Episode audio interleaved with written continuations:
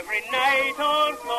What was his fault? Little Pearl was his girl, and she would always be found. Where was she found? Wherever Johnny used to go. When he would go in the night at fall, at a dance or ball, they were first out in the hall. Dancing around, they'd be dancing around. How he'd hold An Ordinary War by Bart Meehan. Adapted from the war experiences of Agnes Baker, Women's Army Auxiliary Corps, George Weir, Royal Military Army Corps, Lance Leader, Australian Imperial Force, and Charles Gordon Cheed, Royal Engineers.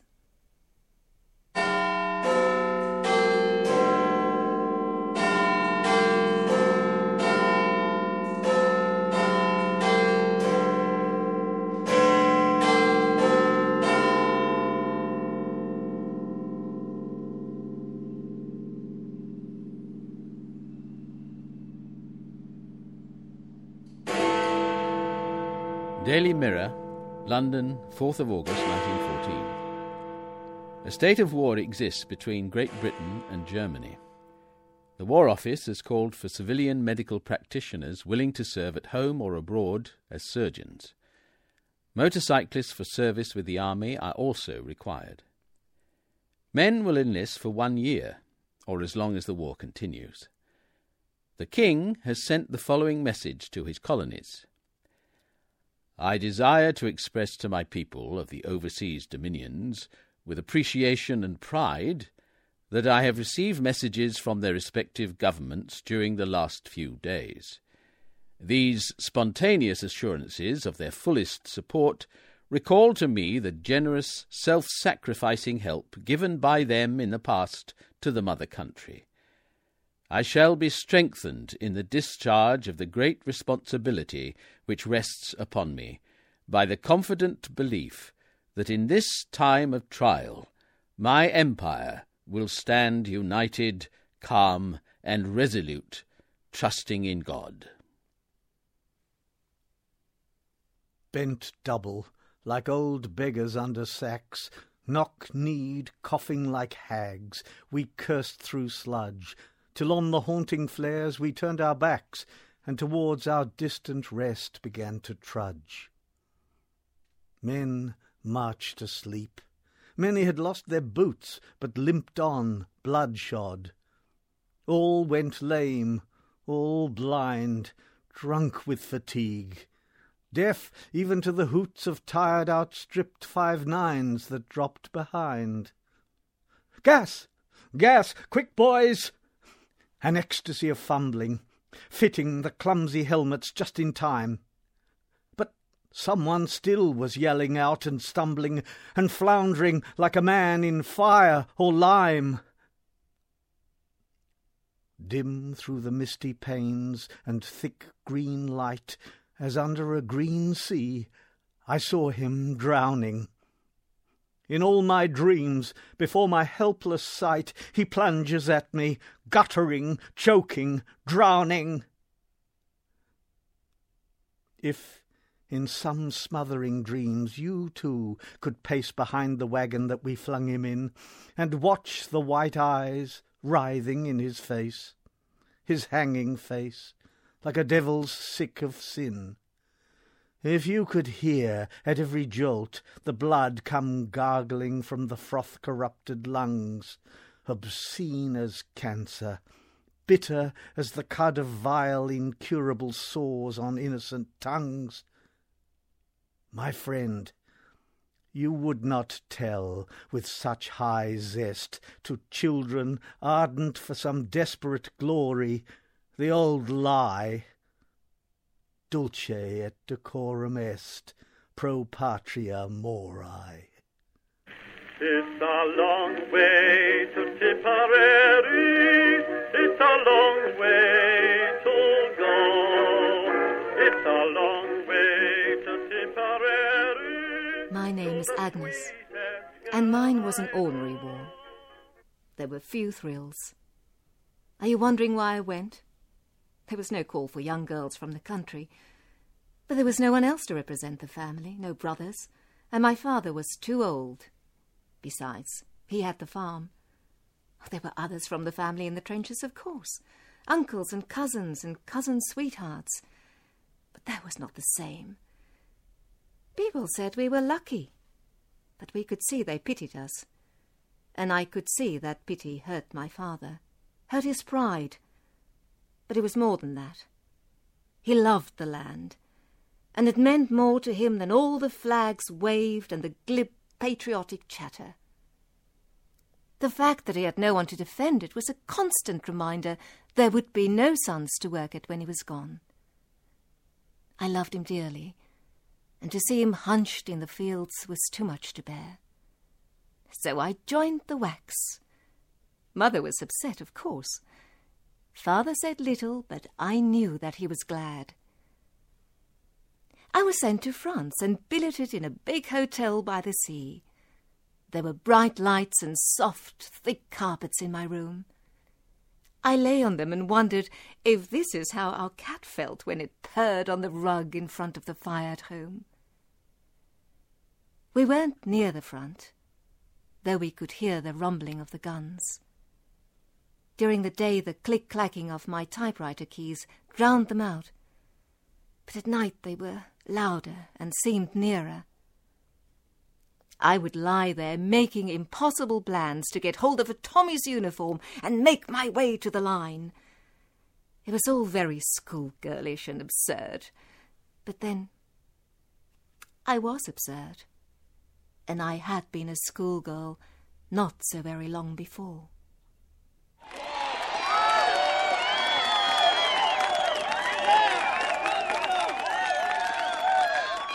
I was 17 when I first landed in France. I was a boy straight from an English public school, looking for adventure, and I was the envy of all my friends. Before leaving, there'd been a wonderful march through the streets of Southampton at midnight, amid crowds of cheering and delirious people. A woman threw her arms round my neck. What's your name? she asked. George, I told her. I will remember, she said, and kissed me. I was posted to a first line brigade, but when I arrived, the division was resting, which meant that we spent our time exercising in muddy fields and playing bridge in the evening.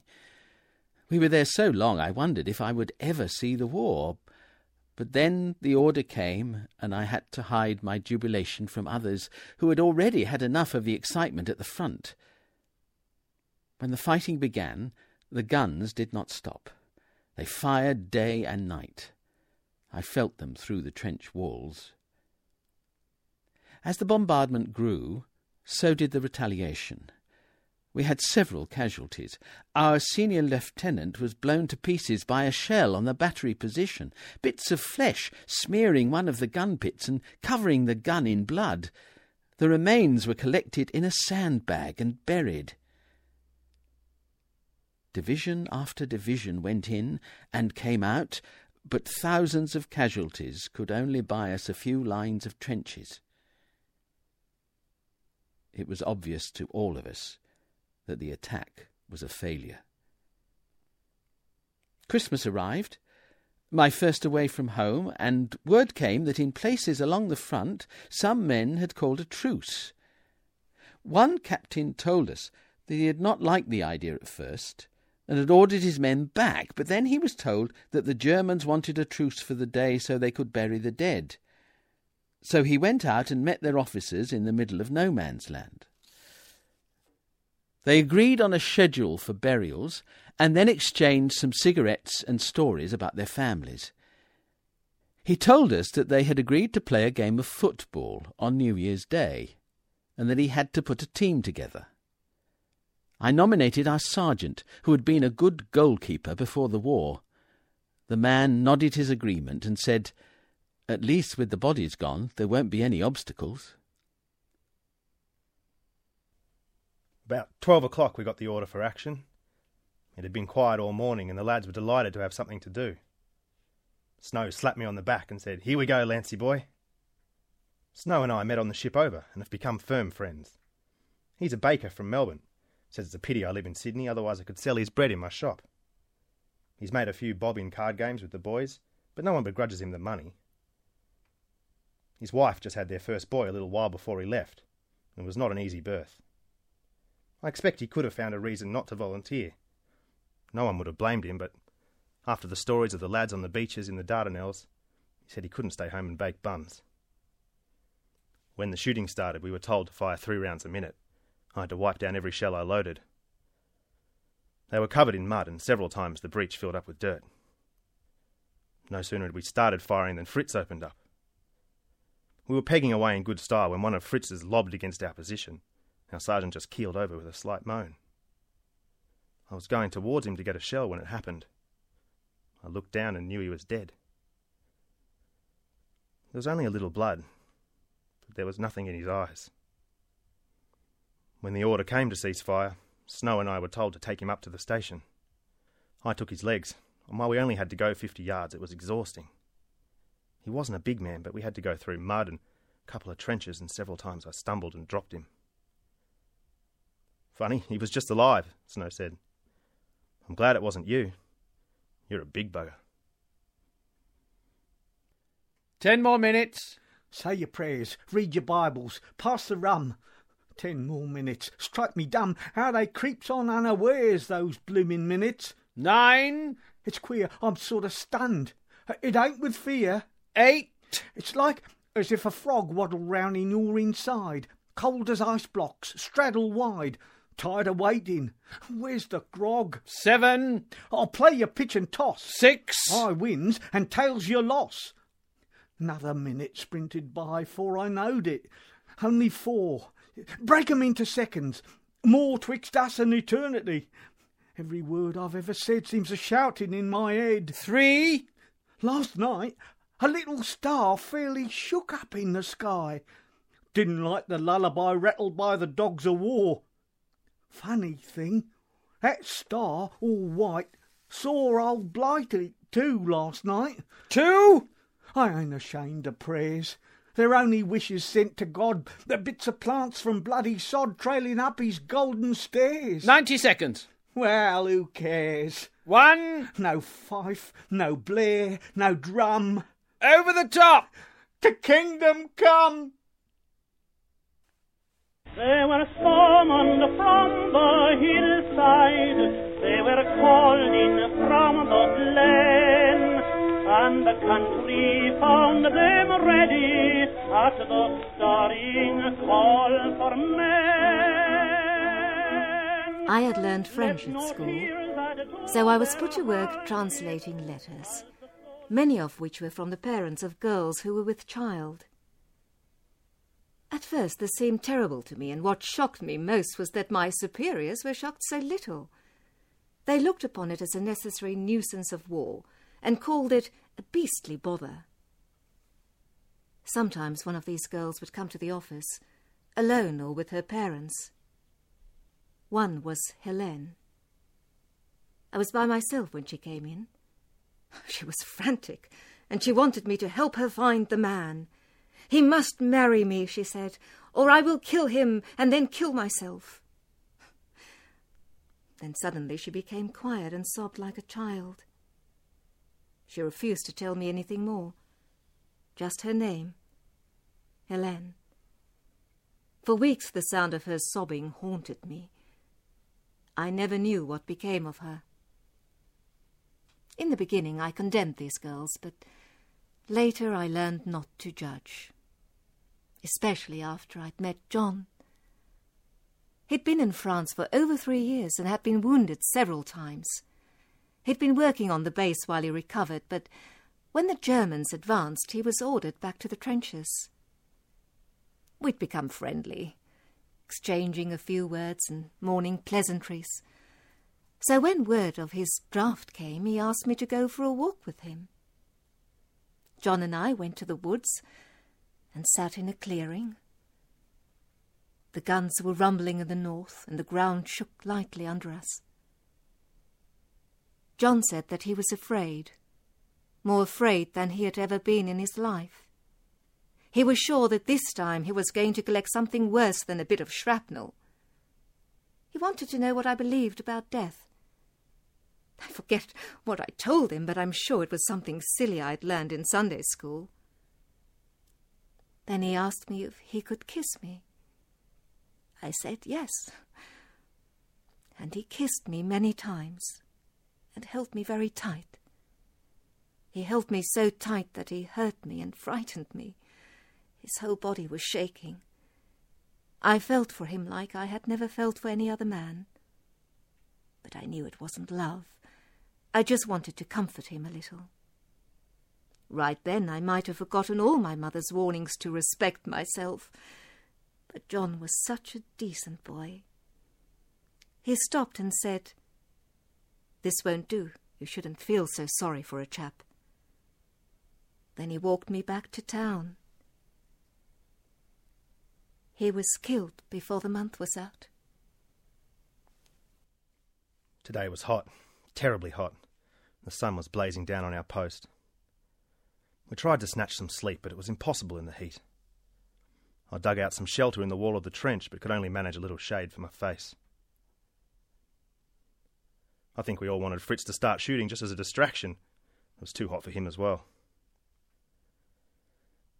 One of the lads was telling a story about a Tommy who had crawled out inside of the guns just to scoop up some water from a shell hole so he could make tea to have with his bully beef. I nodded and said, Awful bloody stuff to eat without bread or drink. Snow couldn't believe it. That water'd be pretty blasted dirty, he said. Didn't he know what some of them use the holes for at night? Wouldn't do you any more harm than a packet from Fritz, I said, to general agreement. Things are tough here, especially so for the enlisted men. There's great excitement when packages come from home, filled with clean socks and books and the like. But if there's anything decent to eat or drink, you can be sure it ends up in the officer's mess. The officers spend their time talking about seniority or ensuring they have the best accommodation. I sometimes watch their batmen washing the uniform and polishing their boots and wonder why we're here. Yesterday, Snow and I were in a village that had been abandoned during the shelling.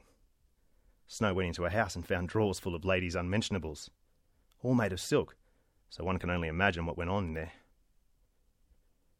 He managed to grab a couple before the officers got to them, and we both agree they make a comfortable change after months in the same stringy underpants. We were at a quiet spot on the front and lived in a broken down house a mile from the line. One evening, just after supper, a 4-2 shell came through the wall and exploded in our room. We were thrown on the ground. The candles extinguished and bits of plaster and falling brick showered on us. The door and windows, frames and all, were blown out, but marvellously no one was hurt. I trembled for an hour after, and it was then I began to experience what fear was. This was my life now, because war and life were synonymous, and at any moment it could be over. After this I crouched at the sound of a shell and found myself on dark, quiet nights in the trenches, shivering with terror at what might happen. A distant machine gun rattle would make me jump, and I found it impossible to suppress such starts even when I was not alone. I began to wonder if I was becoming a coward. Jack fell as he'd have wished, the mother said and folded up the letter that she'd read. The Colonel writes so nicely. Something broke in the tired voice that quavered to a choke. She half looked up. We mothers are so proud of our dead soldiers. Then her face was bowed. Quietly, the brother officer went out He'd told the poor old dear some gallant lies that she would nourish all her days, no doubt. For while he coughed and mumbled, her weak eyes had shone with gentle triumph, brimmed with joy, because he'd been so brave, her glorious boy. He thought how Jack, cold-footed, useless swine, had panicked down the trench that night the mine went up at Wicked Corner, how he'd tried to get sent home, and how at last he'd died, blown to small bits, and no one seemed to care. except that lonely woman with white hair. I came close to the war only once. At Etaples. There was a bridge that meant something to our side, and so Germans launched attack after attack on it from the air. Near it, in the sunlight of a spring day, I saw half a company of men blown to pieces by bombs. Some of the pieces fell into the adjoining cemetery. Then bombs hit the graveyard, and the dead were blown from their graves. Fragments of shattered dead were scattered everywhere, mixing with the limbs of the newly killed.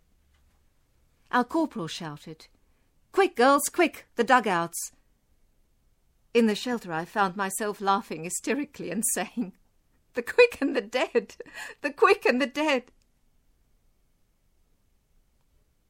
A few days later, I had a letter from the curate of our church. In it, he talked about war as a noble discipline.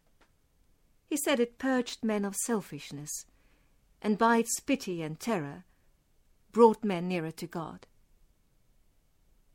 I tore up his letter and lay down feeling angry. He'd been a hero of mine when I was a girl, so long ago.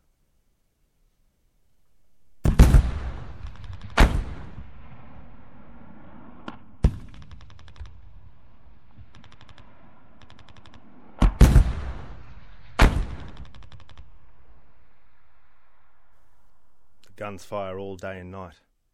They sound like waves breaking on the rocks back home. We're used to it now. It's actually too quiet when Fritz goes for breakfast. Some of the shell holes are filled with water that has a rusty colour from the blood. You can see bodies scattered along the trenches, theirs and ours. No one could be spared to bury them. Sometimes you see faces in the mud, and you remember that's someone's son. I never thought this would happen, but we've all become hardened to the war. On Sunday, while we were having lunch, we watched a stoush going on overhead. There were six of theirs against six of ours. It was great entertainment. But then one of ours was hit and started to drop. Two men fell out. They looked like sparrows at that height. We wondered if there would be any parachutes, but there was nothing. Then the plane straightened a little and started falling towards us, and we went in all directions. The two men hit the ground first plonk, plonk against the battery. Then the plane crashed a few hundred yards away and started burning. When things settled down, we went back to our lunch and talked about air strategies. A few of us went over to look at the bodies after we'd finished eating. Snow told me that when they took them away, they found a leave pass in the pilot's pocket. Poor beggar could have been in gay Paris now. We sat together in the trench, he on a lump of frozen earth blown in the night before, I on an unexploded shell, and smoked and talked like exiles of how pleasant London was, its women, restaurants, nightclubs, theatres, how at that very hour the taxicabs were taking folk to dine. Then we sat silent for a while as a machine gun swept the parapet he said, I've been here on and off two years and only seen one man killed. That's odd. A bullet hit him in the throat. He fell in a heap on the fire step and called out, My God, dead! Good Lord, how terrible. Well, as to that, the nastiest job I've had was last year on this very front, taking the discs at night from men who'd hung for six months on the wire just over there. Worst of all was they fell to pieces at a touch. Thank God we couldn't see their faces. They had their gas helmets on. I shivered. It's uh, rather cold here, sir. Uh, suppose we move? I no longer had any illusions about glory. Like most of the others, I saw trips up the line as a horrible necessity. The odd periods of rest in uncomfortable cold tents surrounded by a sea of mud was a respite almost too good to be true. I doubt if anyone who has not experienced it can really have any idea of what those victories of 1917 and 1918 were really like. The country had disappeared. There were no trees, no houses, no countryside, no shelter, no sun. I remember watching a company of infantry marching up the greasy duckboard track one evening. A young officer with them recognized me. Our turn now, he said, without a smile. Bye bye.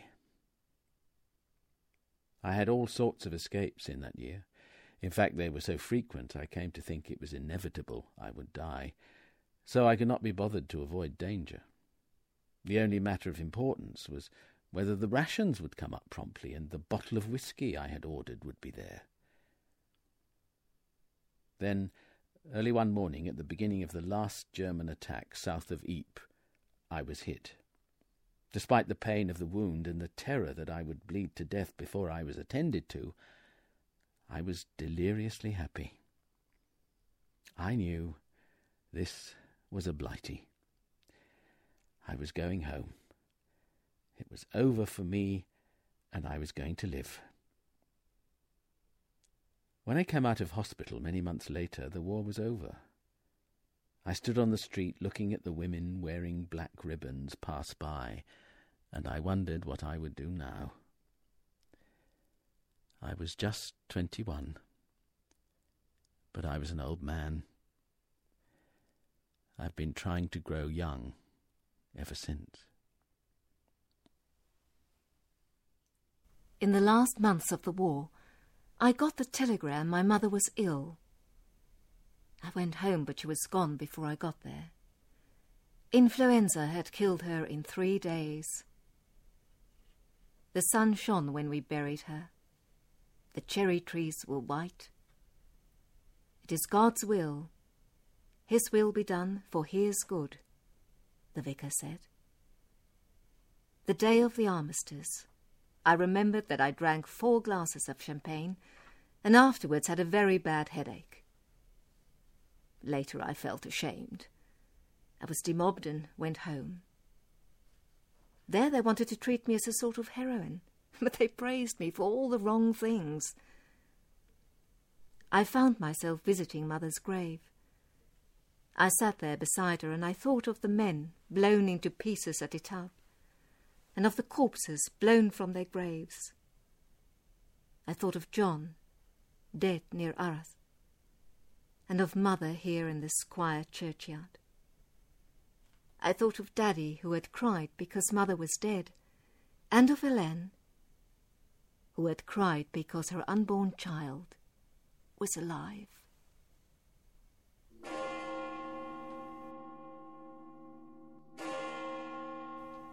It's 11 o'clock. Snow and I are anchored for a little snack in the old Somme no man's land. As far as we can gather from the occupants of staff cars racing each way, the war's over. A while ago, every train whistle for miles around started blowing. There's not a soul around, and except for the whistles, it's deathly quiet. Snow just mentioned as he leaned against his Fritz souvenir bike. Fancy if I meet you again in civvy life. We'll remember this moment. The weather's been perfect this week. We had a little snow last night.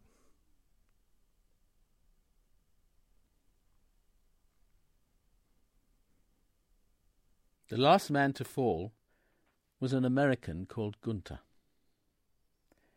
No one had told him the war would end at 11 a.m. He charged a machine gun, and the Germans, who had been told they were going home, shouted for him to stop. But he didn't, and finally someone fired. A minute later, the bells began ringing. The war had lasted four years, fourteen weeks, and two days.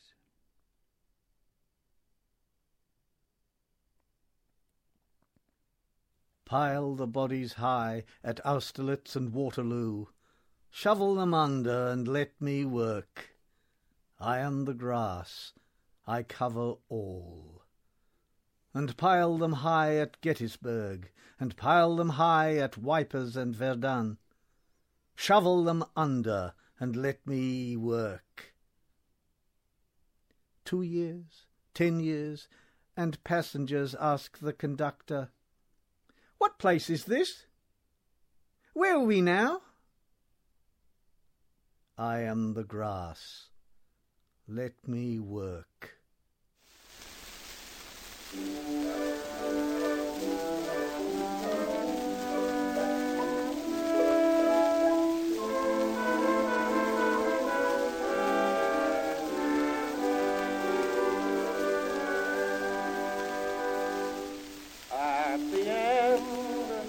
Of the rainbow there's happiness. And to find it, how often I've tried. But my life is a race, just a wild goose chase. And my dreams have all been denied. That was An Ordinary War by Bart Meehan, with the voices of Krista Jager, Tony Turner, Jeffrey Borney, and David Clapham. It was directed by Tony Turner.